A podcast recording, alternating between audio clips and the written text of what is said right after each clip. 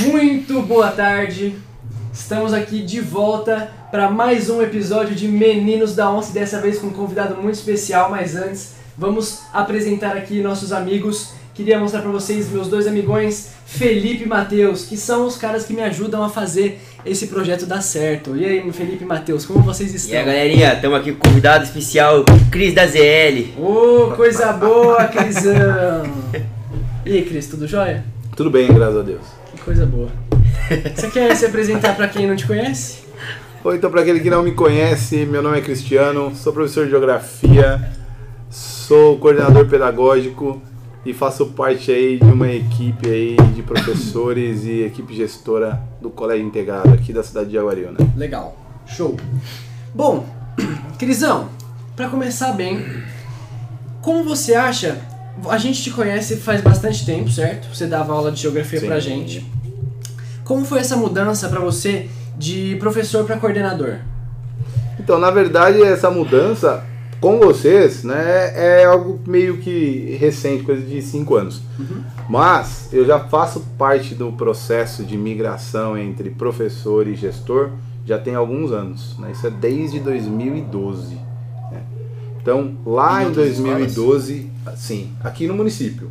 Certo. Fora do município foi 2006. Tá? Em 2006 eu assumi a coordenação de uma escola pública na cidade de Campinas.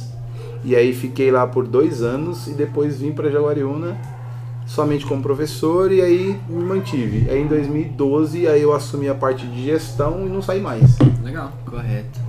Da Então eu hora. não sei nem dizer para vocês assim, ah, como foi esse processo de migração? Já nem, já nem lembro, né? Aham. Porque quando você faz a parte da graduação, o que é complicado, que algumas pessoas não entendem, é quando você faz a graduação, você pensa em atuar dentro daquela área. E aí, pra mim, foi, fiz a geografia e comecei a atuar dentro da área da geografia. E aí você vai entra dentro de uma área que é a educação, entra por uma instituição. E dentro da instituição você vê tudo. E aí você começa, né, a fazer parte desse mundo ah, do- da gestão através de reuniões, através de reuniões de conselho, é, reuniões gerais. E aí você fala assim, acho que gostaria de fazer parte dessa equipe. E aí você vai, vem para a especialização. Aí nesse caso você faz uma especialização na, em pedagogia de admini- administração escolar. E aí nisso o próximo passo é a coordenação pedagógica, né, vice-direção, direção, supervisão e aí vai. Então de todos os perpassos aí, somente eu não, só não fui supervisor de ensino. Mas já fui já coordenador, já fui já diretor, já fui vice-diretor e aí a gente vai. E hoje eu nem sei dizer para você como seria a minha vida sem a gestão e a sala de aula. Legal. Você consegue conciliar as duas? Dá até hoje, pra você ter uma noção que eu falo para as pessoas, as pessoas não acreditam. Falam assim, ah, você não dorme, né? Por quê? Hoje eu eh, sou concursado, tanto no estado como no município, e ainda tenho o meu cargo na escola privada. Então, quando você fala, no, que, como você faz tudo isso? Então, é das 7 da manhã às 11 da noite. Tem que se dividir, corre de um lado, corre pro outro, e aí você acaba não parando. E para mim isso é super positivo, porque o que eu acho importante é, é como o ditado diz, para mandar você tem que saber fazer, né? Claro que aqui ninguém tá para mandar em nada, mas eu acho que um gestor ele precisa passar pelo processo de sala de aula para entender o aluno, para entender a família, para entender o professor, entender o processo de ensino-aprendizagem, entender toda a passagem para ele conseguir administrar. Porque a parte da administração ela é a pior que tem. A pior que eu digo em trabalho, porque você tem que ter uma visão geral. Então o fato de eu ainda estar na sala de aula, para mim é muito bom. Porque eu pego minha experiência de sala de aula, vivencio isso em um, cer- em um momento, venho para a parte da gestão. Na parte da gestão, eu já identifico o, o problema do meu aluno, o problema do meu professor, a dificuldade do aluno, a dificuldade do professor, e a gente entra com intervenção. Então eu acho que é ruim aquele que não passa pelo processo. Porque hoje tem muitos gestores que eles acabam né, caindo na gestão. E ali ele vem se colocando né, como gestor e ele não perpassou por isso. E aí a visão é legal, a teoria é legal, mas a prática ela faz a diferença. Sim. Então, para mim, eu não consigo nem me sentir é ou professor ou gestor pedagógico. Então, para mim, é como se as duas coisas se casassem e elas se conversassem. Show. Filipão? Ah, ó, você fez uma pergunta aqui, pode ser qualquer uma, João? Tá na minha? Deixa eu fazer aqui, Aqui, deixa eu fazer aqui. A- a sua próxima, Deixa eu fazer aqui, posso fazer? Posso fazer? Então, mas já foi a pergunta. Você fez a pergunta que ele ia fazer. É. Desculpa. Vou fazer aqui então, Cris. Pode fazer. O que espera do seu futuro como educador? Aí pros próximos anos, se você tem alguns planos, projetos em mente. Olha, é, o que se espera, né, como futuro e educador? Eu confesso para você que depois de 20 anos de, de educação, muitas coisas mudaram. Sim. né? Meu primeiro dia de sala de aula ele foi muito engraçado, né? Porque eu imaginava que eu iria replicar um professor. Então você vem com aquela ideia assim: o que o seu professor fazia e o que o professor fazia não é qualquer professor, é aquele que te marca. Porque nós passamos por diversos profissionais. E aí cada um te marca de uma forma diferente. E o que é engraçado é que quando eu entrei eu pensei, eu vou fazer a mesma coisa que o professor X fazia. E aí você chega lá, é totalmente diferente. Totalmente É, diferente. Você, se, você se sente tipo, ah, eu vou, vou usar, de espelho, né? Você vai se inspirar na forma que Exato, explicava exato. a matéria. É isso que eu coloco pra você. Você pensa assim, eu vou explicar igual ele explicava, eu vou me relacionar com o aluno do jeito que ele se relacionava. E aí quando você entra na sala de aula, muda. Então eu pensava, eu vou então revolucionar, eu vou mudar o mundo dentro da sala de aula. E aí com o tempo você vai vendo sua didática, sua metodologia e você vai criando a sua cara. E aí você fala assim de futuro. O futuro é amanhã, né? Então, no dia de hoje, né, essa tarde que estamos aqui, é um dia. Amanhã, daqui 24 horas, pronto, já É será outro, já é o futuro. Sim. Então eu já pensava diferente. E aí o que, que acabou acontecendo? As coisas foram mudando, mudando, mudando. Então em duas décadas eu passei por diversas trans- transformações dentro da área da educação. E essas mudanças, elas foram extremamente assim positivas para o crescimento profissional e eu falo assim também com um pedaço de frustração, porque eu vi a educação em gráficos. Eu vi assim um grande pico onde eu falava assim, educação é tudo, sem educação você não chega a lugar nenhum, né? E sem o educador você não chega a lugar nenhum. Aí em um certo momento vem aquela frustração, será que o meu educando, o meu aluno, ele precisa de mim? E aí eles falam, ele tá se virando sozinho. E aí o gráfico começa a cair. E aí vem. E aí até chegar numa pandemia, que a gente nunca esperou passar por uma pandemia. E aí a gente vem nessa questão desse gráfico. Então essa questão do futuro na educação é complicado dizer o que, que eu espero. Eu espero uma educação para todos com qualidade. Sim. Só que a gente ainda não tem certeza de como será e muito menos como será essa qualidade. Então não vou dizer para você assim o que eu espero, né? Hoje eu falo para você, né? Eu espero que a educação ela seja novamente vista como uma ponte, né? Uma ponte para o sucesso. Sem a educação você não chega a lugar algum. Então essa é a minha visão. O que mais? Pode mandar aí.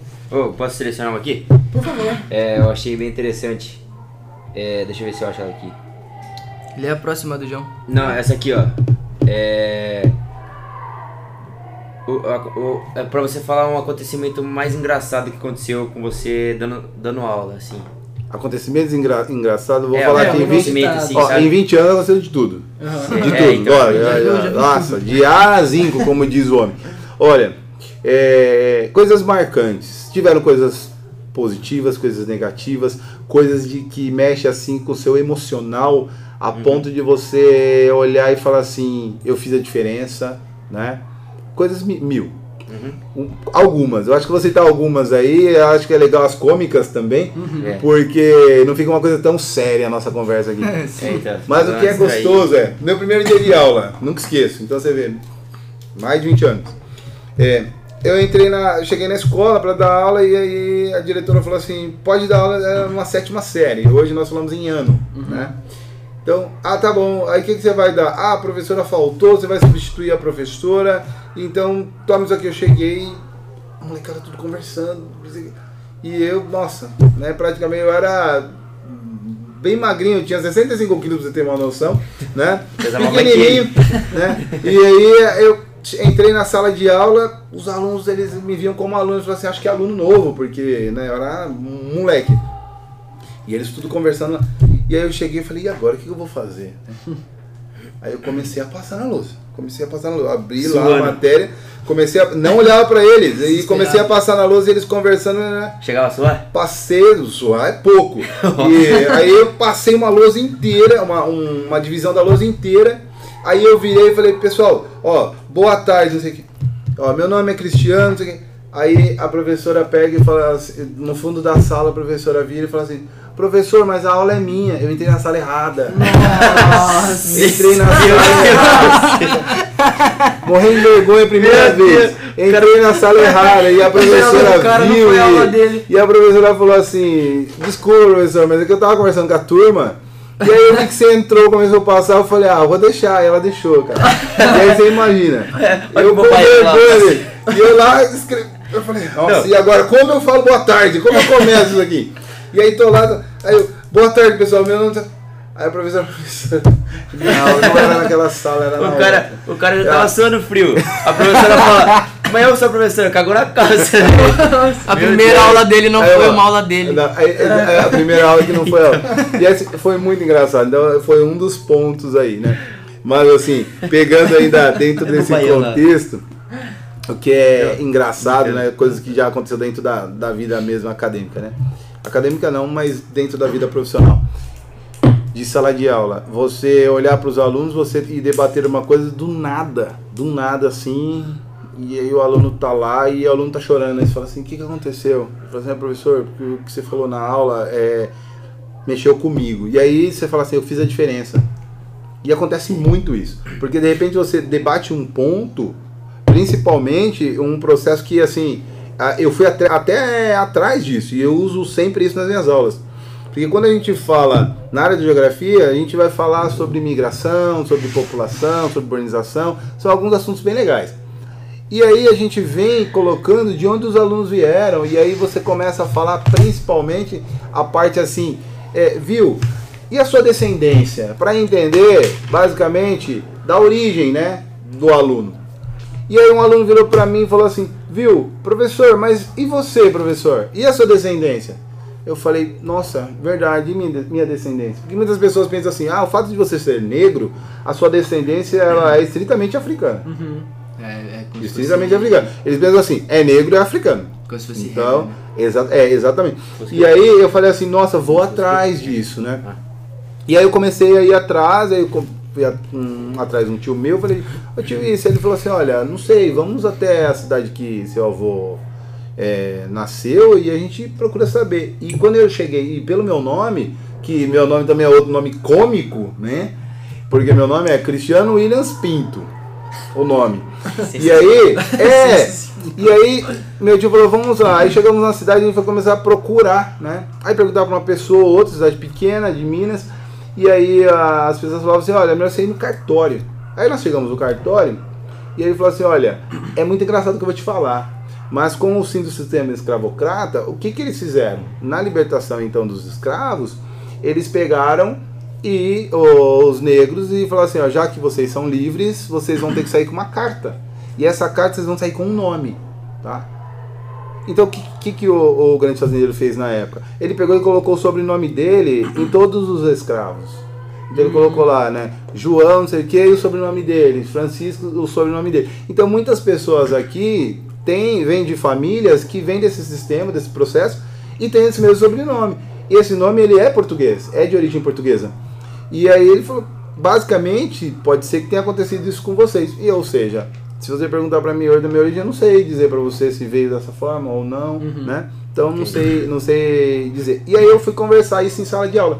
E aí quando eu fui conversar isso com os alunos, aí um aluno pegou e falou assim que ele não sabia o nome dele, porque o pai não tinha registrado, que a mãe te- teve apenas né, um lance com o pai, e que eu contando tudo isso é como se ele não tivesse origem. É, então, tipo assim, eu não sei a minha. E eu nunca vou saber.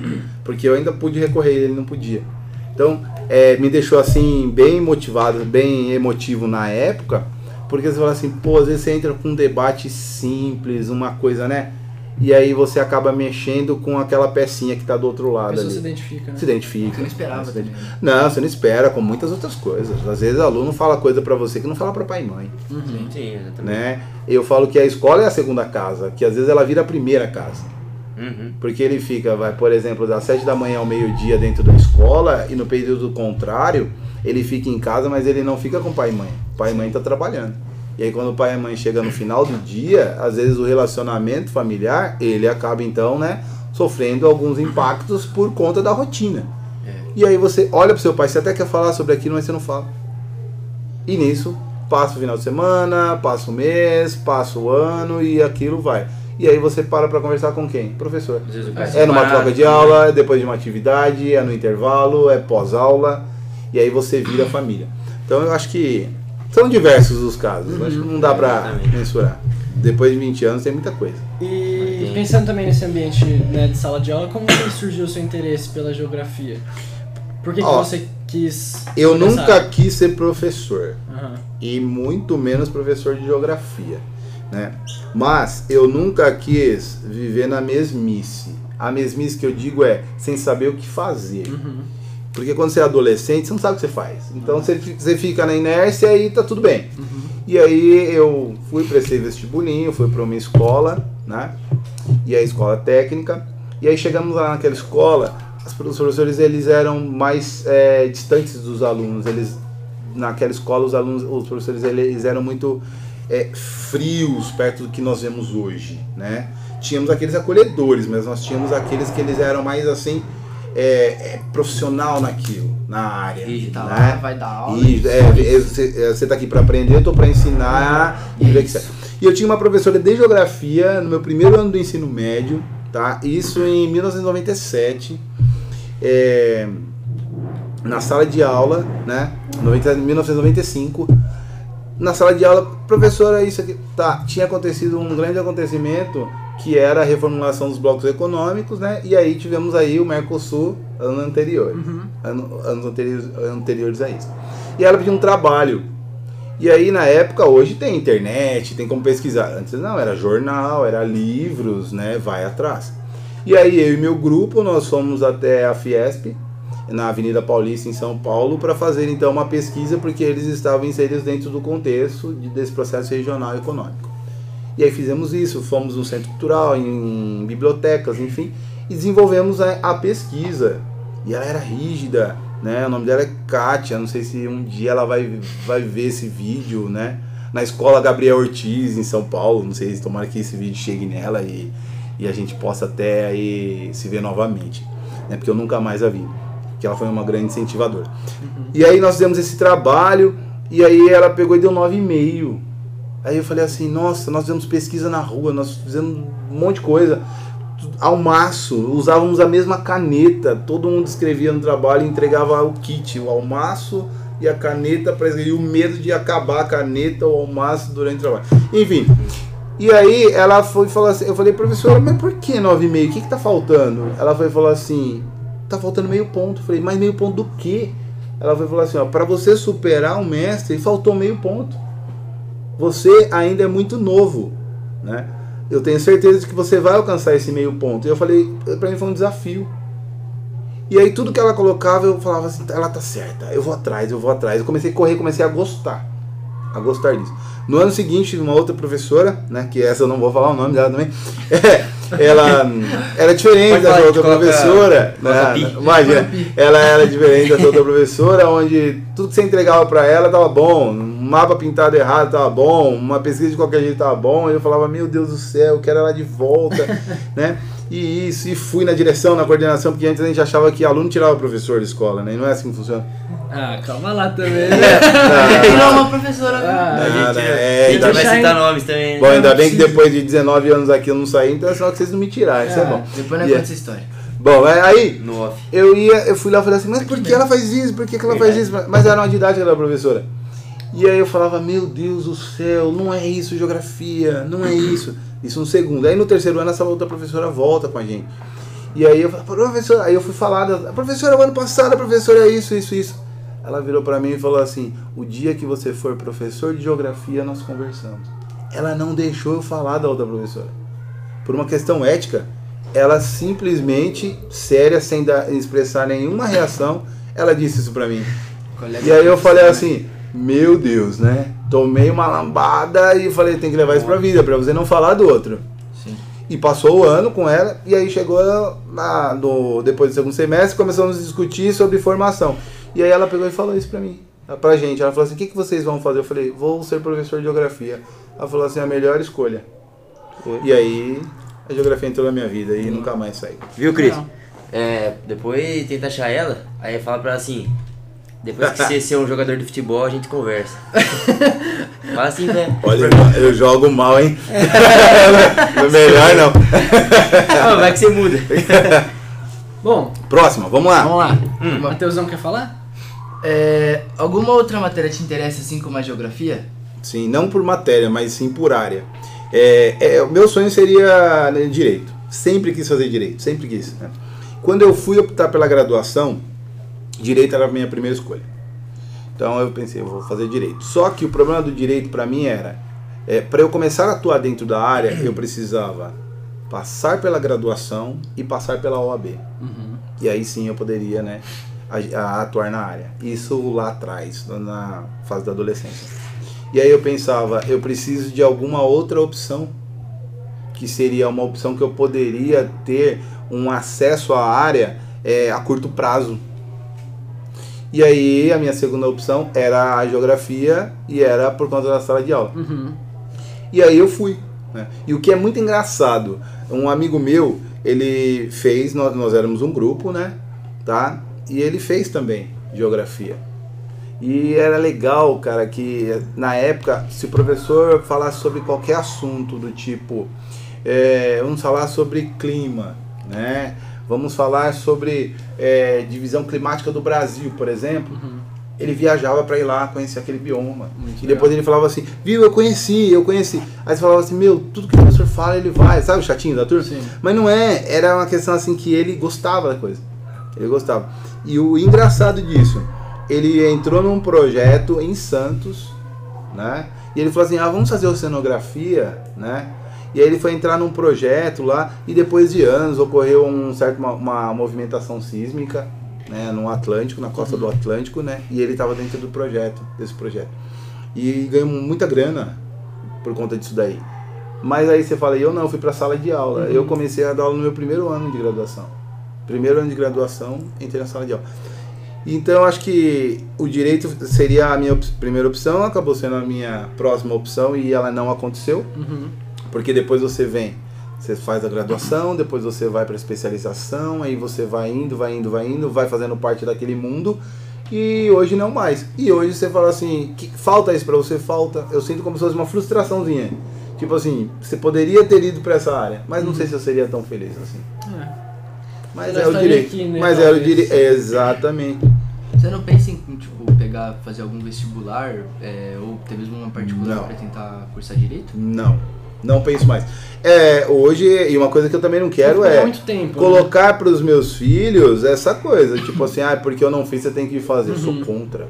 Sou totalmente contra. Fazer eu sou a favor da felicidade, vai ser feliz. Exato. Se meu filho disser pra mim assim, pai, eu quero ser feliz vendendo trufa, eu falo, beleza, vamos lá, pega a melhor receita de trufa e vai ser feliz.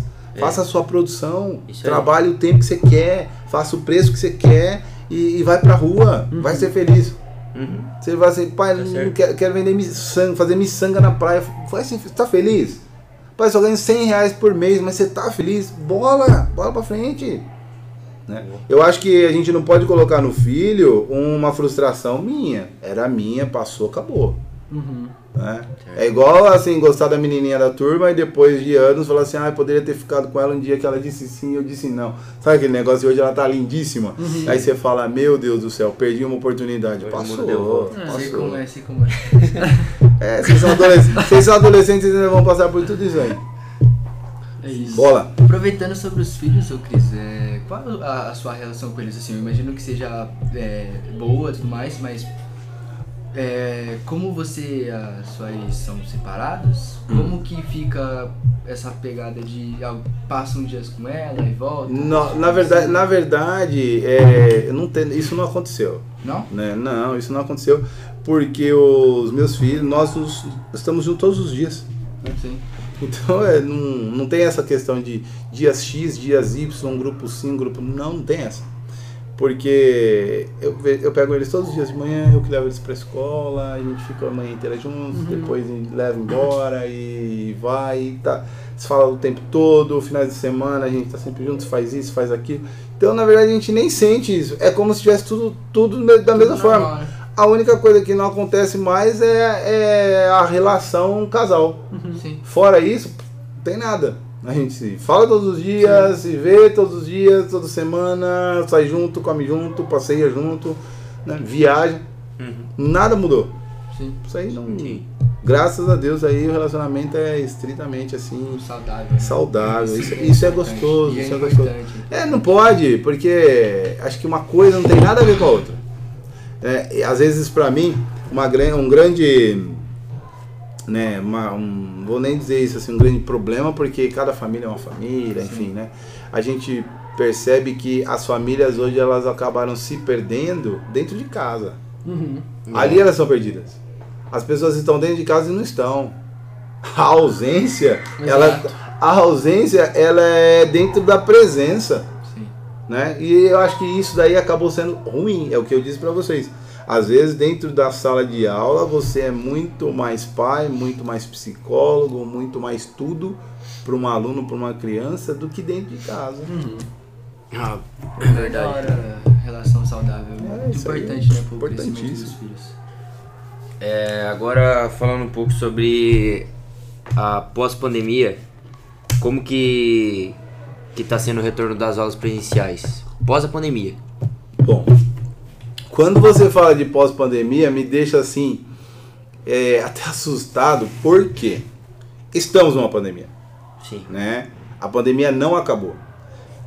O grande nó dessa pandemia foi que nós, na nossa vivência, nós nunca passamos por uma pandemia. Uhum. E aí vem aquela, aquela coisa: o que, que é pandemia? O que, que é epidemia? Né? Sabe aquela coisa? assim, O É. que, que é o quê? Eu fiquei assim né? no começo. né? Então, tipo assim, pandemia, epidemia, né? Que isso?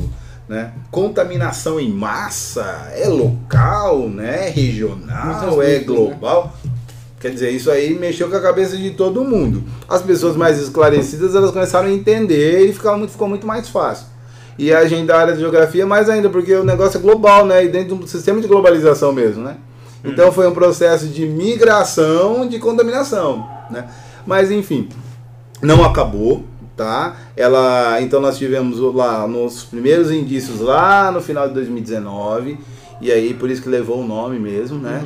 De da COVID-19. Então o SARS, o SAR, o SARS-CoV é, 19 já existia, não é nada novo, então é um processo de mutação dentro do vírus e aí isso acabou fazendo com que chegasse a essa contaminação viral.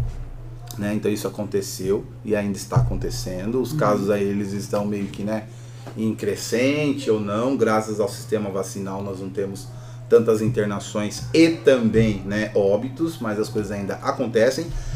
E o que que para mim, dentro da área da educação, eu vou falar para vocês, o que que eu percebi, né?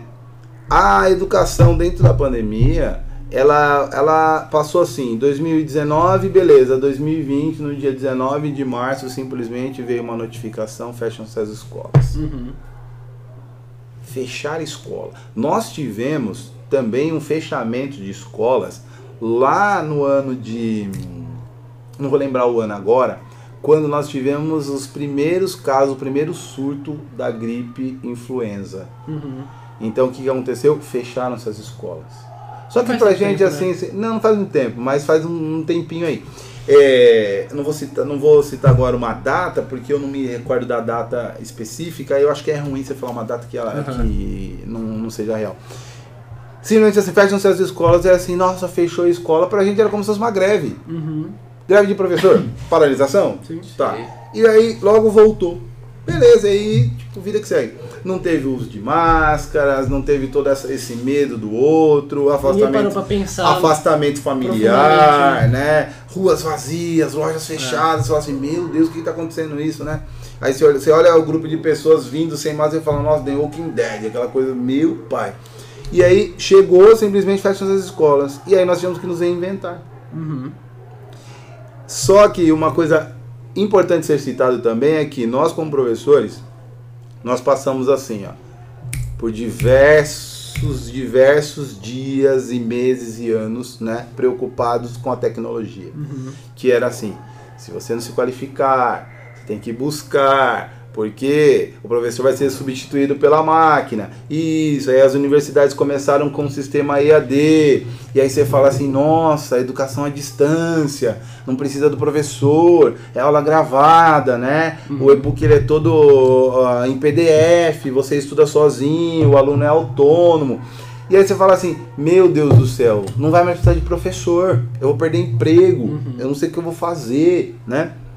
E aí, esse era o grande medo do professor. E, e, e uns assim, imagina, isso nunca vai acontecer. Simplesmente veio a pandemia e falou assim, e aí, cidadão? Ah, mas eu não, não lido com a tecnologia, eu não sei. Não, você vai ter que pegar o seu celular, seu, seu, celular vai ser a sua comunicação e seu elo com o aluno, com o pai, o computador da Se sua vira. casa, né? Então, a tecnologia ela veio junto com essa pandemia. Uhum. E aí falou assim: se vira, irmão. Se vira. Você vai ter que atender aquele que está do outro lado da tela. Uhum. Então você tem uma sala de aula com 40, 40 cada um na sua casa, A maioria deles com a câmera desligada. a maioria tá com a câmera desligada, onde você vira A um é monólogo, que você tá ali, blá blá blá blá blá blá. E detalhe, você tem que estar com a sua câmera Pois aberta, os seus slides têm que estar eh, todos eles prontos. Muitas vezes dando aula pra não sabe se tem alguém realmente assistindo. Mas você tem que estar ali ministrando a sua aula. É. E você teve que se reinventar nisso. Professores de educação infantil gravando vídeo, preparando aula, mostrando atividade lúdica, é, pega o boneco, esse- colocando todo o fundamento pedagógico daquilo dentro da casa. Uhum. E aí teve, teve que se reinventar. E nós passamos 2020, escola abre, escola fecha, escolas particulares perdendo alunos, escola pública onde os alunos eles não tinham acesso a essa tecnologia para acompanhar tu- toda essa proposta, professor, diretor, coordenador. Foi uma, uma coisa louca dentro da educação. E aí depois veio 2021. Ah, agora nós vamos ter as aulas síncronas. Como vai ser isso?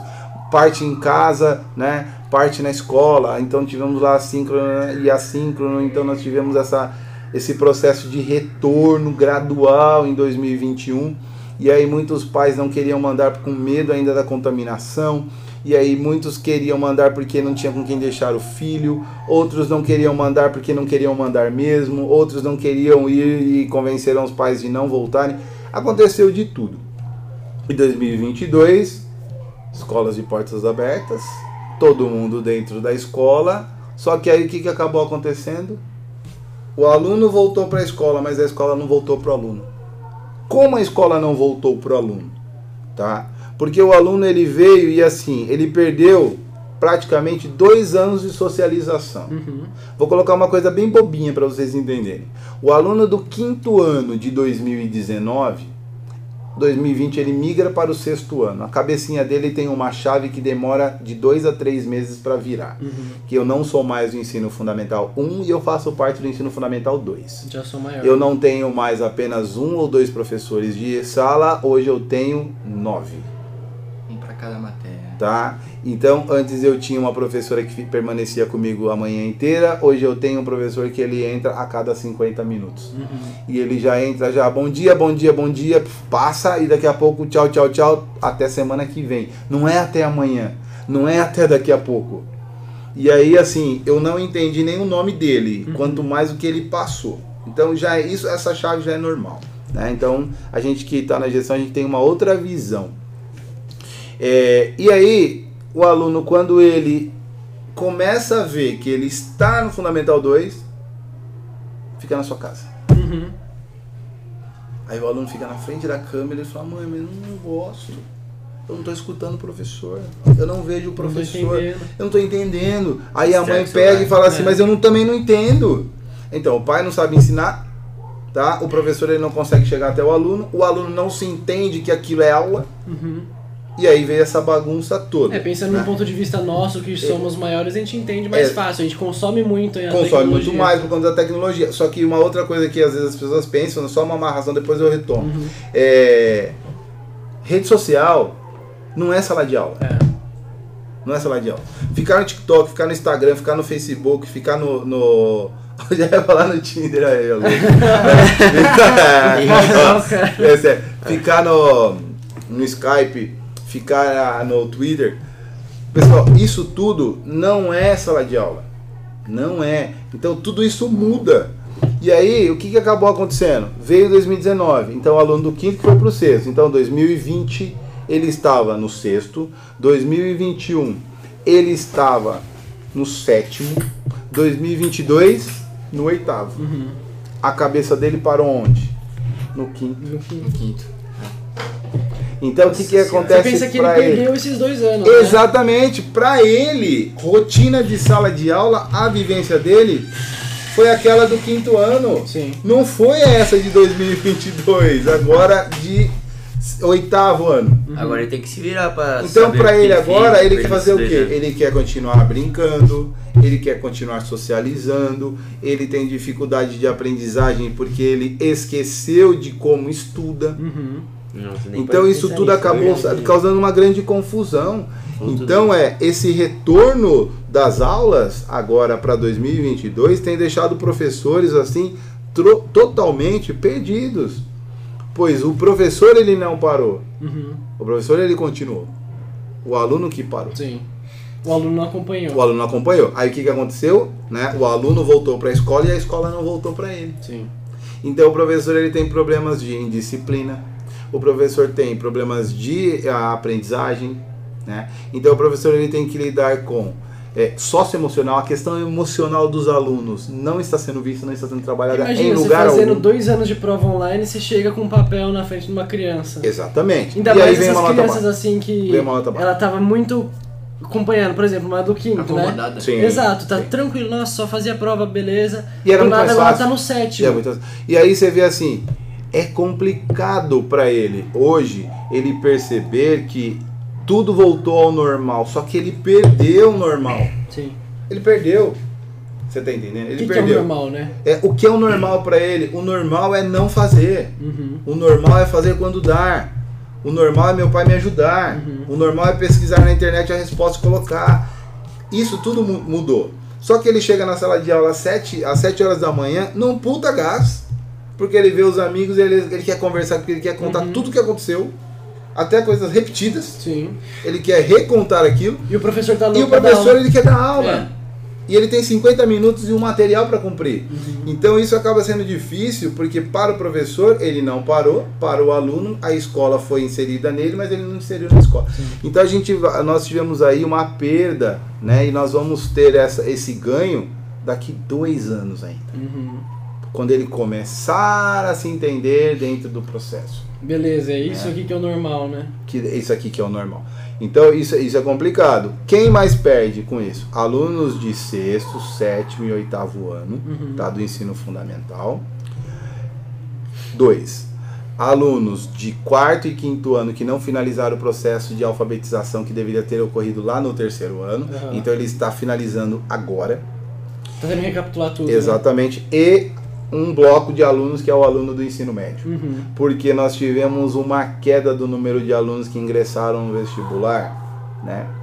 É, no- nos últimos anos. A acessibilidade é, é melhor eu ir para o mercado de trabalho do que eu entrar na universidade. Sim. Porque quem incentiva o aluno a ingressar na universidade é professor. O aluno ele vem numa, numa toada é, de processo educacional onde ele vê que tem espelhos. A turma do ano passado tivemos número de aprovação, Uhum. o meu irmão, meu primo, meu vizinho, e aí ele vai se entendendo nisso. Quando ele quebra isso, então assim, ninguém entrou mais, ninguém fala mais de escola. Uhum. As pessoas foram atrás do quê? Trabalhar. É trabalho. É questão de renda Sim. Tá? É questão de outro tipo de acesso. E aí hoje quando o professor fala, você tem que estudar, você tem que entrar numa universidade pública, você tem que para ele isso não é mais um sonho, um desejo direto. É meio que indireto, É. tá? Porque ele não tem mais pertencimento àquilo. Então ele acaba se perdendo, porque ele também quer a socialização. Não tô perde. conseguindo nem fazer as provas da escola, como que eu vou fazer um vestibular pra passar É. numa faculdade dessa? Então, exatamente. Então, a- É. essa pandemia pós-pandemia é, na verdade, não é uma pós, pós-situação que nós vivíamos, Sim. mas estamos ainda dentro dela. né? Hoje, graças a Deus, podemos estar aqui, né, sem uso de máscaras, né, por uma normativa de decreto estadual. Uhum. É, estamos dentro né, do ciclo vacinal, estamos bem, né, testados para não estarmos contaminados, enfim, e nós podemos nos comunicar. A coisa de 365 dias seria impossível. Uhum. Só que esse é o normal? Não sei. Eu não sei se essa curva vai mudar, se vai vir uma nova variante. Exato. É sabe. incerto, né? É incerto, então você tem, vivo hoje. Exato. Vivo hoje. Então é, é muito difícil. E eu falo como gestor. Uhum. Como gestor educacional, nós percebemos que houve uma mudança por conta do uso da tecnologia, houve uma mudança por conta da didática do professor. Pouquíssimos profissionais estão preparados para esse aluno que está com o emocional abalado, que está com a aprendizagem atrasada, que está com a indisciplina a mil por conta de que eu não sei, então eu vou causar mesmo. Inúmeras dificuldades, né? E aí vai. Acho que é, basicamente E aí isso. é, É que um- nem- é o efeito bola de neve, né? Exato. Uma coisa Exato. gera outra. Uma coisa gera outra, gera outra.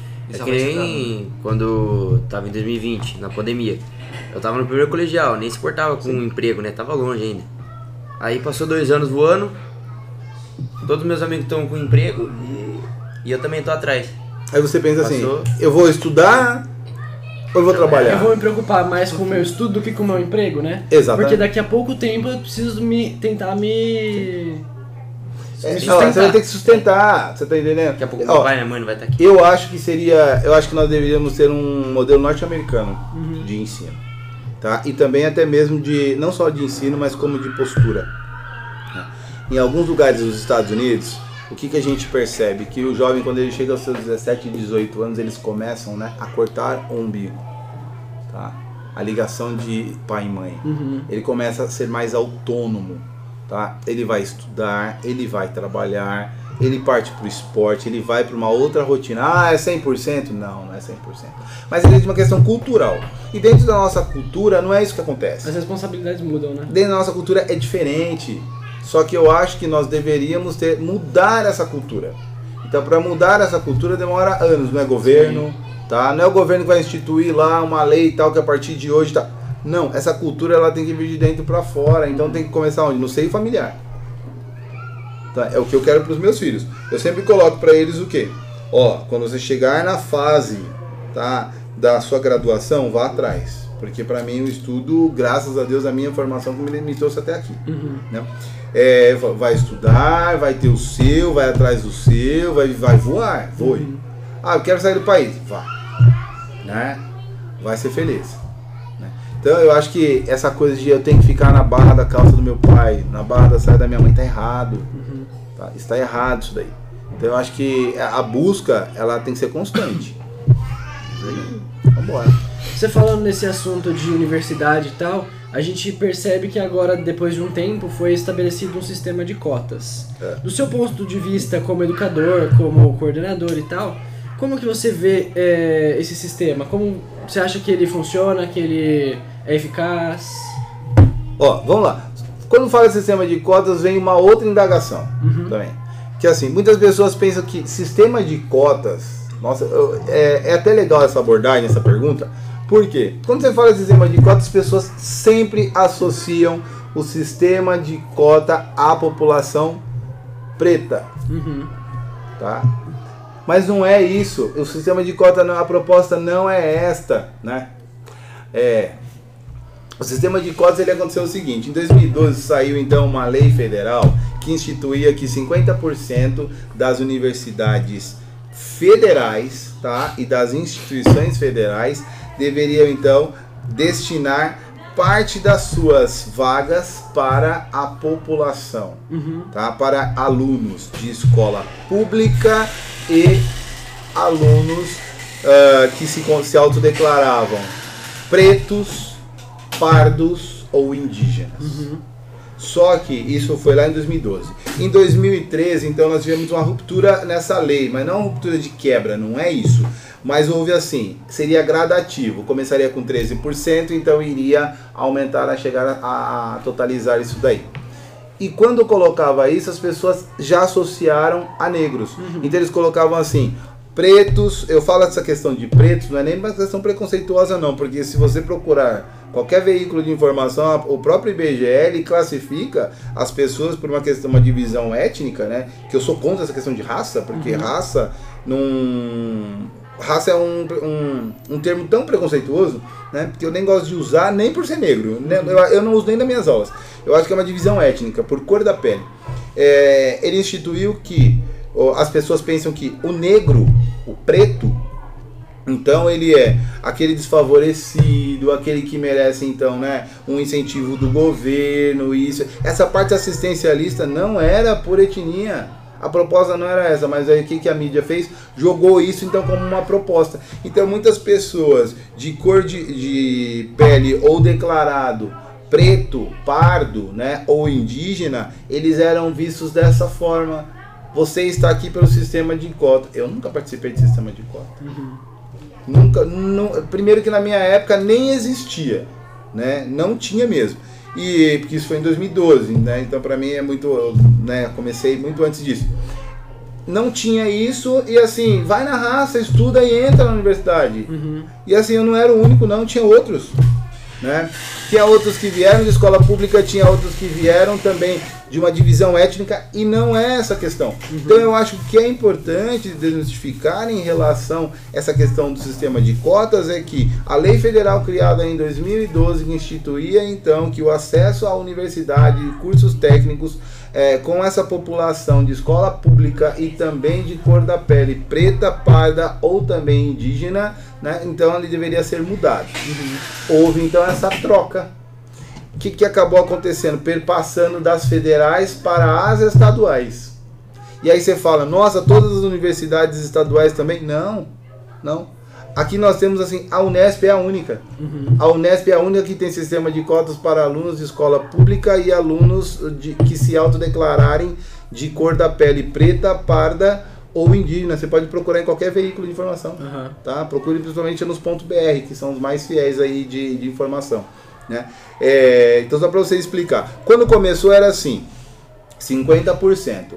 Aí depois foi se perpassando, né? Então quando você pega aí as universidades, a Unicamp, por exemplo, é de 8 a 10, tá? E é por pontos, é pontos, tá? Então nós vamos ter lá que chega até 80 pontos. Então é uma pontuação que as universidades elas acabam utilizando para o ingresso. E uma coisa que deixa às vezes as pessoas com dúvida: você é branco, se você se autodeclarar negro, você entra no sistema de cotas. Mas como, né? Eu não tenho como pedir uma documentação de declaração de etnia. Exato. Eu vou pedir a sua declaração, a sua do- documentação por renda. Uhum. Então lá, por renda, onde né, era instituído que deveria ser até um salário mínimo e meio per capita dentro da família e depois poderia ser aumentado isso a dois salários mínimos. E aí seria feita uma análise se você estudou o ensino médio inteiro em escola pública, tá? Ensino fundamental em escola pública. E isso você tinha uma certa pontuação e uma bonificação. Aí entra a questão de bonificação. Então você vai ser bonificado por ter estudado em escola pública. E aí muda a sua nota na curva geral. E aí isso vai ser visto como cota. E aí as pessoas lá classificaram o quê? Você é branco, você não pode. Uhum. Se você é branco, você não pode se inscrever. E muitos brancos não se inscrevem pelo sistema de cotas porque ele não se declara. E às vezes ele não se declara nem mesmo população de por renda. Uhum. Ele apenas faz a inscrição normativa normal, né? ele faz a inscrição e ele concorre pela lista geral. Então, você precisa se entender isso daí. Sim. Né? E eu acho importante esse levantamento, principalmente por vocês que estão agora no ensino médio e que outros também, né, que estejam no ensino médio ou no fundamental, que busquem essa informação. Onde eu me enquadro? Será que eu tenho acesso a isso ou não? Tá? Será que isso pode chegar a mim? Sim, às vezes você tem um número de pessoas dentro da sua casa que dentro de uma divisão per capita da renda você se enquadra. E nisso você tem um bônus. É, tem muita gente que é desinformada. É, nesse a assunto. falta de informação. É, um professor meu, ó, dois exemplos de professores que eu levo pra vida. Um professor meu, ele dizia sempre o seguinte, né? A falta de informação leva à destruição. Começa por aí. E eu sempre falo isso. Replico isso. E é fato. E o outro é, cuidado com os seus exemplos, pois os seus exemplos servem só pra você. Aí você fala, nossa, como assim? Né? Por exemplo, nós estamos na cidade de Jaguariúna. Nós vamos falar um exemplo do Rio Jaguari. O Rio Jaguari é uma vivência regional. Tá? Você vai falar uma, sobre o Rio Jaguari. A poluição do Rio Jaguari é defesa de tese? Não é. Tá? Então não é. é- Você está citando um exemplo. Só que o Rio Jaguari é o seu exemplo. É. Não é dele, não é dele. Eles podem falar assim, o que, que é Rio Jaguari? O que, que é Rio Jaguari? É um córrego? Que nem helicóptero. É um rio que, que tem a sua nascente, na- sua nascente onde, tem sua foz onde. Então é muito preocupante. E é verdade isso. E depois que eles falaram isso pra mim, eu falo, verdade, gente. O meu exemplo pode servir só pra mim. Né? Sim. E aí eu acho que essa questão das cotas não é um exemplo meu. É legislação. Serve pra todo mundo. É uma informação que ela tem que ser passada. Não posso, não posso guardar. Eu tenho que entrar na sala dos alunos do ensino médio e avisá-lo. Tá? Eu tenho que avisar você, a autodeclaração. Nós estamos num país extremamente miscigenado. Começa-se por aí. Né? Ah, nós temos que burlar o sistema. Não quero que você burle o sistema, jamais, não é isso. Só que eu acho que se você se enquadra dentro do que está previsto na legislação, lá na lei que foi criada em 2012 para o acesso à universidade, que já se perpassou pelas, pelas FATECs e também pelas estaduais leia, se informe, tá? E aí vá atrás. Com isso, acabou. Entrei, parabéns, vida que segue. É isso. Então acho que é, eu gosto muito dessa, de- da, dessa visão. E aí gostei da pergunta também. O que mais? Ótimo. A próxima pergunta é. Alguém que você se inspira. Inspiração. Você- Primeiro, eu acho que a inspiração de todo mundo deveria ser a mesma. Primeiro, se inspire, tá, em pai e mãe, seus melhores amigos. Comece por aí. Ah, mas meu pai não me não se formou, meu pai não tem formação. Quem disse que formação é motivo de inspiração? Lealdade é inspiração. Verdade é inspiração. Hombridade é inspiração tá? Respeitar o outro é inspiração. Honestidade é inspiração. Isso é inspiração para mim. Você se inspirar num Zuckerberg, você se inspirar num Neymar, ídolos é uma coisa. Eu não acho que inspiração, um ídolo seja inspiração, tá? Ele pode ser um ídolo para você e pode servir de exemplo. Ah, mas exemplo é inspiração também, não. Vai na base. Lá na base. Muitos, eu tenho muitos alunos que jogam, que treinam em muitos clubes, tá? E no primeiro contato que eu tenho com eles eu falo: Você não é um Neymar. Ah, mas eu falei, mas não é. Você não é o Neymar. Um para um milhão. Hoje você está numa categoria de base. Hoje você está começando, você está caminhando. Hoje para mim você é o, Josão, o Joãozinho. Não é ser grosso. Não é ser grosso porque ele tem que saber assim. É eu real, né? quero chegar. Só que eu tenho que ter uma inspiração minha, eu tenho que me dedicar, eu tenho que treinar. Não olhar É, lá eu tenho, cima, eu olhar tenho o que, que eu posso fazer de melhor hoje para ir e caminhando. Uhum. Porque quando eu, eu fiz minha inscrição na universidade, que saiu meu nome na lista, falou, meu, eu tô dentro. Aí você chega lá, você vê mais de 100 negros, você olha pro lado ali, você olha pro outro, o professor não sabe seu nome. Né? Você vê uma arquibancada imensa, assim, professor distante de você, uma lousa enorme, o professor lá e ele falando pra você assim, a aula tal está na pasta tal, porque nós tínhamos que ir na, na, na cópias e pegar a aula dele. E ele deu lá duas horas de aula, aquele blá blá blá blá blá blá blá blá blá, e você anotava e você prestava atenção, e quando você era um calhamaço desse que você tinha que ler, estudar. E aí eu falava assim, meu Deus do céu. Só que daí eu poderia fazer o quê? Voltar pra casa. Eu falei, então foi ali. Fiz a graduação. Depois da graduação você fez o quê? Quero pós. Quero outra pós. E aí vai. né? Então eu acho que isso acaba fazendo com que você acabe, de certa forma, para os seus filhos, sendo inspiração. Uhum. Que nem aquele exemplo da professora lá do meio ponto. Exatamente. daí foi um, um Exatamente. exemplo, né? Tipo assim, ela me deu um soco no estômago, mas pra falar assim pra mim, corre, corre atrás. Ela É. abriu o seu Ela olho. poderia me dar 10, aquele, né? Poderia ter me dado 10, tipo assim, nem me justificar. É, então. E alunos ali tiraram notas 4, 5, 6, 7, nem lembro, enfim. Mas assim, ah, tá bom. Tô na média. É. Essa Tá bom. professora, ela foi um instrumento de, de impulso pra você, né? Ela foi, Foi um- tipo, aí você fala assim, ela foi uma inspiração porque por conta dela você foi pra área da geografia. Ela foi um exemplo, né? O que me inspirou aí foi eu alcançar estágios posteriores. Então, assim, conseguir mais um pouco, conseguir mais um pouco, e aí vai. Porque tem pessoas que fazem medicina. Ele passa em medicina, ele entra na universidade, ele se forma. A hora que ele entra no centro cirúrgico, assim, não, já passei já pela residência, agora sou um cirurgião. Ele chega ali, ele fala assim: Eu não estou feliz. Eu não tenho família, eu não tenho sábado, eu não tenho domingo, eu não tenho noite, eu não, eu não passo mais Natal e Ano Novo com a minha família, com Realmente meus valeu a amigos. né? O que, que ele sai fazendo? Ele fala assim, não quero mais. Aí você fala, não acredito, você vai jogar tudo isso fora. Não é jogar fora, vai ser feliz, vai fazer outra coisa. E às vezes a inspiração dele, sabe o que, que era? O vizinho dele que tinha lá um curso técnico, que ele chegava às 6 horas da tarde na casa dele e ele ficava ali às 8 horas da noite num dia de calor, sentado na calçada tomando sua cerveja com seus amigos e final de semana feliz. Com um monte de conta pra pagar, feliz. E eu cheio de dinheiro no bolso, infeliz. É. Então, assim, onde estava a minha inspiração? Assim, também é. Você tá entendendo? Então, é. A sua inspiração tem que ser seus pais por conta do que eu falei e você mesmo. Exatamente. E tem aquela coisa lá da, da professora que saiu, essa professora que te deu meio, é, por meio Sim. ponto não te passou. E aí entrou outra, lembra? Que Sim. falou que. Não, que ela não tava- ligava. Não, É. era- Era um Aí mais... você ia pensando o quê? Pô, ela só dá 10, então, então eu tô de boa.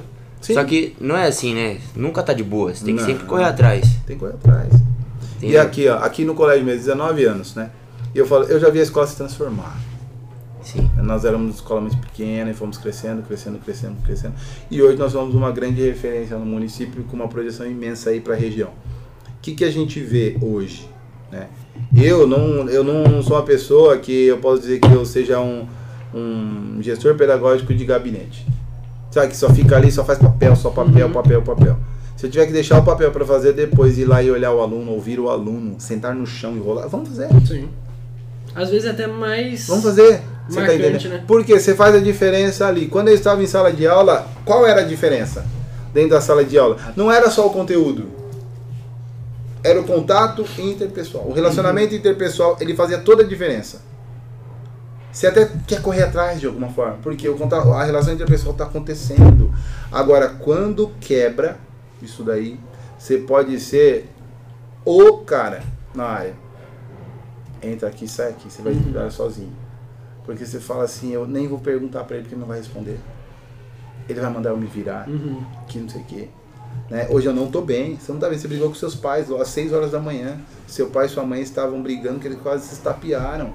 E te jogaram aqui na, na escola e, foi- e continuaram com conf- conflito em casa. E você preocupado com quem tá lá e o professor olhando pra você e falar assim, vai, faz! É. Aí você fala, professor, eu só queria desabafar, eu só queria falar que tô preocupado com a minha mãe. Só isso que você queria. O relacionamento interpessoal percebe. Ou porque o professor ele olha e fala assim, eu vou chamar o João lá fora e vou falar, João, o que que tá acontecendo? Uhum.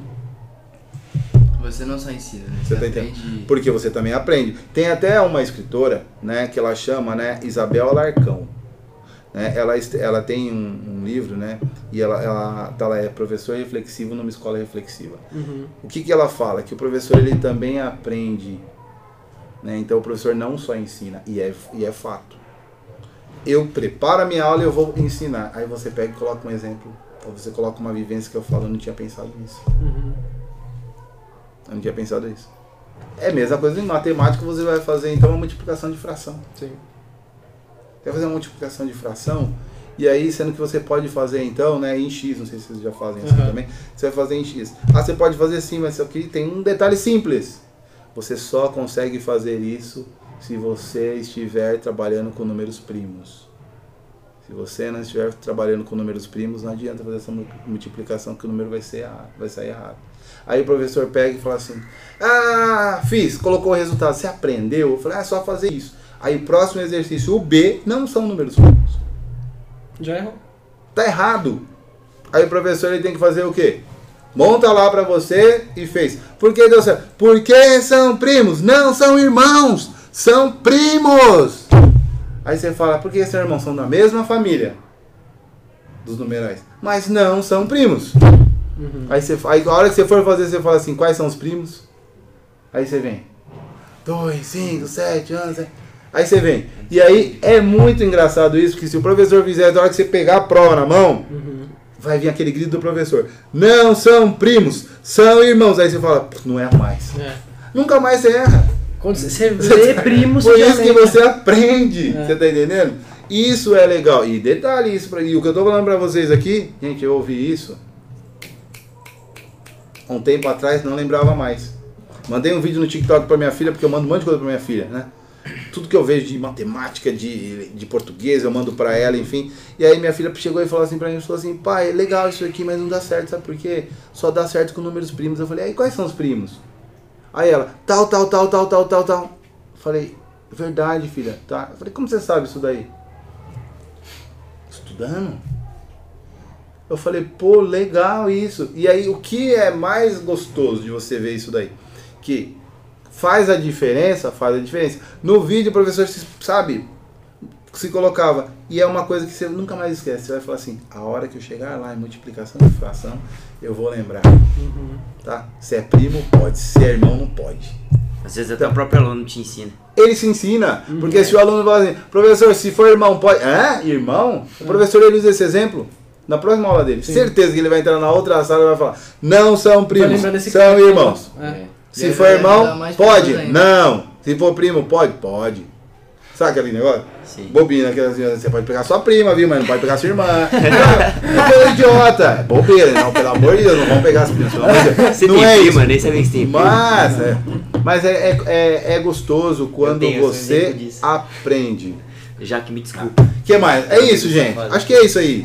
Fechou. Que a Jaque veja esse episódio. Só mais uma partezinha aí pra, pra gente tá já finalizar.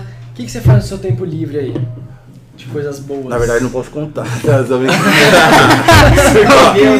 o que eu gosto muito, assistir série. Aham. Tá? Eu Que não tenho- sério? eu não tenho-. Não, eu não tenho muito tempo livre, não. Não Tá. tenho muito tempo livre, né? É, e assim, eu vejo que tá nos top 10, tá? O que tiver no top 10 eu vejo. Aham. Eu gosto de final de semana de, tipo, meio que maratonar mesmo. Tem alguma que você marcou Pedi assim, uma, que você gostou uma muito? pizzazinha, né, Cris? Também. Umas Mas coxinhas, assim, pastéis. olha, tiveram Umas várias, cara, né? É, deixa eu ver aqui. Nossa, cara, que. Ó, Vikings pra mim assim. Nossa, Série É merda. boa, hein? é, pra mim eu, eu gosto muito de história. Tem que ter história, né? Tem uma outra que não vem o nome agora, cara. É, ela era. A, a- eles eram donos de uma fábrica de diamantes. Esqueci agora. Ozark?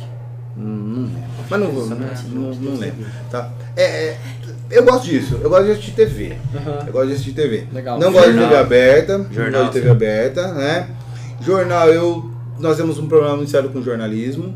Então, assim, jornais de uma emissora que acho que não vale falar nomes, enfim. tem- é, ele é muito sensacionalista, ele fica martelando aquilo, ele vai potencializando uma coisa que eu já sei, é um É, problema, é enfim. mesmo. Tá? Ah, Não, essa nem Record, é, nem é, nem Ah, é. é, né? essa Record. Ah, É, não sei também. é, por isso que não eu- sei, não vejo não. Ah, não sei não. Tem outra que fica assim, é isso, aí você fala, eu quero mais informação, vai atrás, não tem?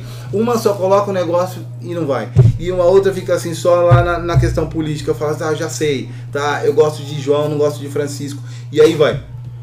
Então acho que é, eu gosto mais de TV fechada, né? Isso, a parte de leitura parei de ler, Uhum. né? Confesso que assim é ruim pela falta de tempo. Perguntas aqui que vão se repetir pelo podcast muitas vezes. Hum. Qual o seu livro favorito? Olha, livro, É. vou falar pra você. Quando você fala assim, um livro, livro é muito pessoal, Uhum. tá? Porque quando você vai falar de livro, pra mim, livros assim que é. Harry Potter é bobeira falar pra vocês, assim, mas. É, eu li e amei assistir todos os filmes e aí eu fico comparando, né? Eu gosto, né? Disso daí. Não gosto de romance, tá? Pô, você é mó romântico. É, não, eu não gosto Essa é porque uma eu me envolvo, mas- cara. Eu, não me, eu me envolvo demais. É, eu, aí depois você quer fazer o que tá escrito, sabe? Sei, E nunca dá dá certo. certo. nunca dá certo. Só deu certo pro escritor, É cara. e aí depois você fala com o escritor é mesmo. real. E aí você fala, viu? Ele falou, não, é só que eu acredito. Exato. Né? Então, basicamente, Legal. o que mais? Favorita? Cris, você curte o quê? Gosta de alguma coisa assim? E aí, hã? vamos já, vamos cortar. Hã? Série favorita, filme favorito, tem algum aí Série. que te chama mais atenção? Cara, eu vou falar, nossa, eu vou falar pra você agora, você vai rir de mim, né? É, de série que eu gosto, que eu tenho assistido aí agora. ó, ó, não dá lá, olha isso. Né? Ah, eu gosto muito dos filmes assim. Que, é, eu tô assistindo aí vem uma musiquinha no meio. High School Musical? Lá, lá, lá. Não, Pode falar, você tá assistindo, você tá assistindo o vídeo, aí assim, não Você sei. é. Do nada vem assim, Pode né? falar, É cara. o Brasil. Eu tenho que parar o vídeo. Não, Não sei, toda vez isso. Poucas pessoas pegaram, poucas. Só nós. Só nós. Só para os bons entendedores. Mas se, Apreciadores de Só, bom tivesse só, só pra a gente teria terminar, só pra terminar assim Os apreciadores de bom conteúdo. Isso, isso. Não, eu falo, eu gostar disso daí que eu falo pra você assim. Não, nem tenho tempo pra isso. E também nem tenho idade mais pra ficar, né, vendo vídeos que aparecem em músicas de dessa, desse tipo. Mas eu falo pra você, é legal porque o aluno, quando ele brinca com isso com você, aí você tem que saber o que é. Uhum. Mas você não tem que ir atrás, pelo amor de Deus. Não. Mas eu acho que é importante ouvir. É importante. Essas danças do TikTok eu não sei nenhuma. Lógico Mamãe, ó, mamãe, vai que é Brasil? Garoto. uma Mamãe, o que, que é Brasil? Uma dancinha do TikTok? Faz uma dancinha aí. Vamos dançar o Nossa, TikTok, Cris. Nossa, Assim, cara. ó, eu joga sou- de ladinho. Nossa. Eu vou falar pra vocês assim. Ó, tem uma pessoa que eu conheço, já tem um tempinho, e a pessoa fala assim pra mim: Olha, você. É, você nem parece negão. Porque eu não sei dançar. Eu não toco nada. E eu ainda tenho pé pequeno, eu calço 39, cara. Nossa senhora. Que cara disfarçado. Vambora, era isso? Não, mas calma, tem as Vambora. perguntas das pessoas. Bora, Ajuda. ó, As perguntas dos telespectadores. Até umas 6 horas a gente encerra. Calma, calma, tá não. Eu muito achei, uma puta, eu achei uma puta pergunta interessante que o Felipe fez. O que você acha sobre a cidade perdida no Amazonas? Não, calma lá. A cidade perdida A gente já conversou sobre isso. Não, o que eu acho, eu vou até responder pra você. Primeiro que eu não acho. Não ao vivo. A gente Não é. conversou Ó, sobre primeiro, isso ó, já. primeiro que eu não acho. Era pra não falar sobre isso. Não, primeiro que eu não acho. Porque eu acho o seguinte. É, pra gente falar de um assunto desse, né? Hoje tá aí, todo mundo falando, tem videozinho, tá? Enfim. Só que eu acho que você precisa de algo mais concreto a nível provado. Porque eles colocam até uma planta do lugar. E eu acho que pra você colocar uma planta de um lugar, uma planta de uma cidade, é muito preocupante porque assim, como que você consegue, tá? Claro que isso é tudo nesse sensoramento remoto, né? Enfim, e hoje você tem toda uma tecnologia que mostra isso aí. Consegue mostrar de como era embaixo de tudo aquilo. Cara, é mesmo você falar no mundo de Atlântida. Bizarro, né? Uhum. É Você tá entendendo como era? Então eu acho que ainda é muito, muito cru ainda, eu acho que precisa de muito mais informação. E outra coisa também, para você nomear né, um território, é difícil. Sim. Porque o processo de emancipação depois de um território hoje que nós chamamos de cidade, é, passa todo passa por processo de formação de vila, formação de, de, de distrito, depois de cidade para chegar no chegou. Então é, eu acho que é um assunto que não vale nem citar Uhum. Sim, né? né? Eu acho que ainda está muito pobre de informação. Eu acho, né? Posso ter. Ah, mas é pobre de informação porque você não tem a informação. Concordo, eu não tenho. Eu não tenho, né? Não vou dizer assim, não, não ouvi. Ouvi. Tá? Me aprofundei? Não me aprofundei. Por que eu não me aprofundei? Porque eu ainda acho que oficialmente né, falta informação. A hora que eu li o tópico no caderno do João, é, só, pra, só pra encerrar. Aham. A hora que eu li o tópico no caderno do João, tava lá, eu tava lá de manhã lá na sala ainda, né? Eu catei. eu Você vi nunca tinha visto. Não, não tinha o que Nem eu, nem É que eu, eu, eu fiz essa pergunta hoje de manhã que eu tava tomando café, entrei no TikTok e vi. Eu pulei, eu ignorei, eu vi o vídeo lá, vi certinho, aí eu pulei. Aí eu fui rolando os vídeos, Aí apareceu mais. Aí foi rolando mais, foi aparecendo mais. Falei, Tem, "Nossa, tem, tem isso?" bastante vídeo. Tem bastante vídeo Tem. porque tem, ó, na verdade tem um professor falando sobre isso. Tá? Se você procurar lá, tem um professor falando sobre isso numa entrevista, tá? Que também é um podcast, também é da mesma forma que nós estamos fazendo aqui, onde eles estão discutindo sobre, e aí o próprio entrevistador fala assim pra ele, fala, meu, será que só eu que não sabia? Porque ainda não se sabe. Então, basicamente isso. Uhum. O Então, que mais? Vamos Ó, lá. agora só pra finalizar, a gente tem. é, a gente pediu algumas perguntas antes desse. Antes da gente estar gravando aqui. Pedi lá no Instagram do Inteirado, inclusive siga arroba Inteirado. E na próxima, no próximo convidado você pode estar aí fazendo suas perguntas e ele respondendo, tá legal? Bom, perguntas rápidas com curtas respostas, tá Tem, legal? tem pra que gente tem, você tem que falar igual aquele programa de televisão que eu não sei o nome também porque eu não assisto, né? É, que fala assim, depois estaremos com o nosso é, eliminado, né? Com, como que é que eles comentam lá? Não é podcast. É um Um negócio de né? bate-papo, É. bate-papo com o eliminado, Aham. né? É, um pro- eu não assisto esse programa. É o eliminado aqui, ó, o isso. é o eliminado. eliminado, é o eliminado. Não sei qual é a emissora também porque eu não assisto. Bom, rapidamente. Não. Primeira pergunta. É... Você tem algum lugar no mundo que você gostaria de conhecer? Tem, tem, tem sim, tá? Qual? Um lugar que eu gostaria muito de conhecer Uhum. Cara, eu, qualquer lugar do território africano de savana, Nossa, eu também, velho. tá? Eu acho que deve ser assim, deve ser fantástico, deve ser fantástico. Nossa, eu também, velho. Você tá entendendo? Porque ó, aqui, aqui ó, eu já fui pra muitos lugares, tá? Só que lugares inóspitos eu nunca fui. Uhum. Tá? E quando você vê vídeos, você vê algumas coisas sobre savana, existem alguns lugares que a savana que nós temos, a savana seca e a savana úmida. Eu queria ir na savana seca mesmo, sabe? Uhum. Onde você ia deparar com, aquele, com os animais, a- a- com toda a fauna do lugar, tá? É, toda a flora e, né, em- restrita do lugar, uma civilização. Né? Eu não gostaria de verdade, vamos falar assim, em territórios inóspitos e territórios também decadentes, ou em que seja, né? eu não gostaria de conhecer a Etiópia, por exemplo, não gostaria, não tenho nenhuma vontade, tá? Não tenho vontade alguma de conhecer a. Bolívia, não tenho, nenhum território boliviano, não tenho. É, não tenho, não tenho vontade nenhuma de conhecer a China, Uhum. tá? Tenho vontade de conhecer Japão, Tailândia, Eu queria conhecer o Machu Picchu. tá? Machu Picchu e assim, Ma- Machu Picchu, vou ser bem sincero pra falar pra você. Fora, né, é, o território do o território lá pré-colombiano, ali você não tem mais nada. Sim. É aquilo ali que você vê. Você não tem. É a mesma Acabou coisa se você o falar assim, ah, eu quero ir. Não, não é por nada. Por exemplo, se você for, você fala assim, igual aluno fala assim pra mim, nossa, eu quero ir pro Caribe. Eu falo, sério, você quer ir pro Caribe? Tá? Olha, eu vou mandar você então pro Haiti. Não, Haiti eu não quero. Eu falei, é, mas eu sabia que o Haiti, né? Também tá o Mar do Caribe. O cara não sabe.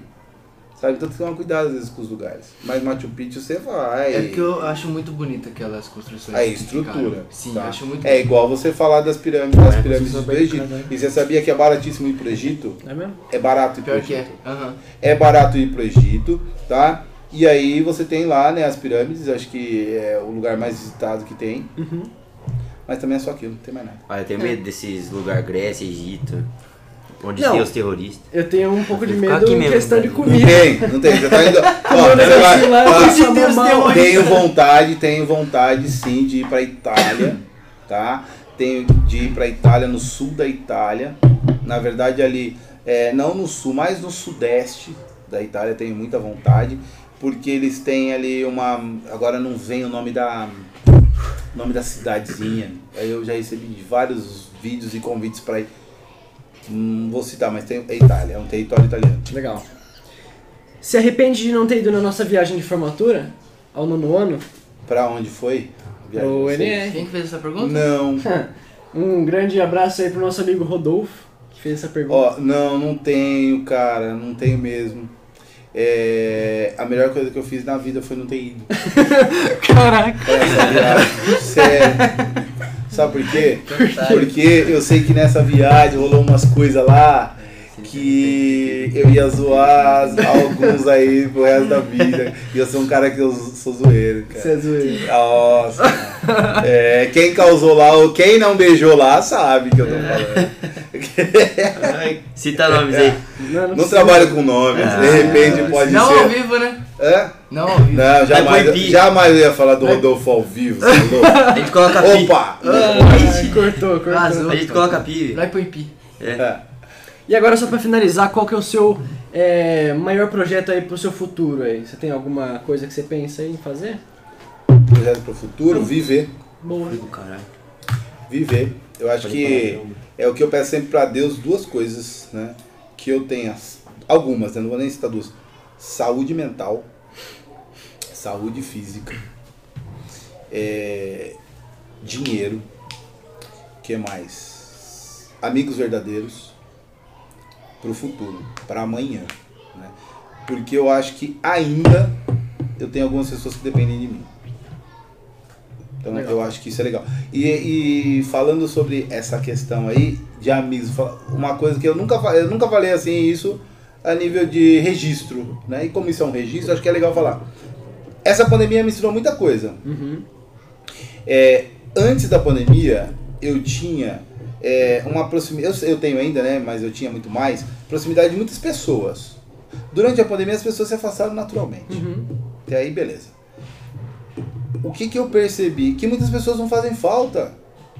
Muitas pessoas não fazem falta. Sabe aquela que, tipo assim, amigos que você não vê há muito tempo que te fazem falta, você fala assim, puta que delícia. Quando você encontra, parece que vocês estavam juntos ontem, Sim. depois de um ano. Isso é gostoso. Né? Agora, pessoas que você está vendo todos os dias, sempre você vê essas pessoas e durante a pandemia vocês se afastam.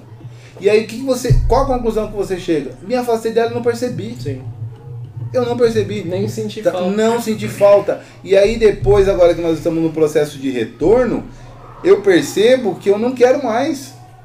Então assim, tem os de verdade e os de mentira, tá?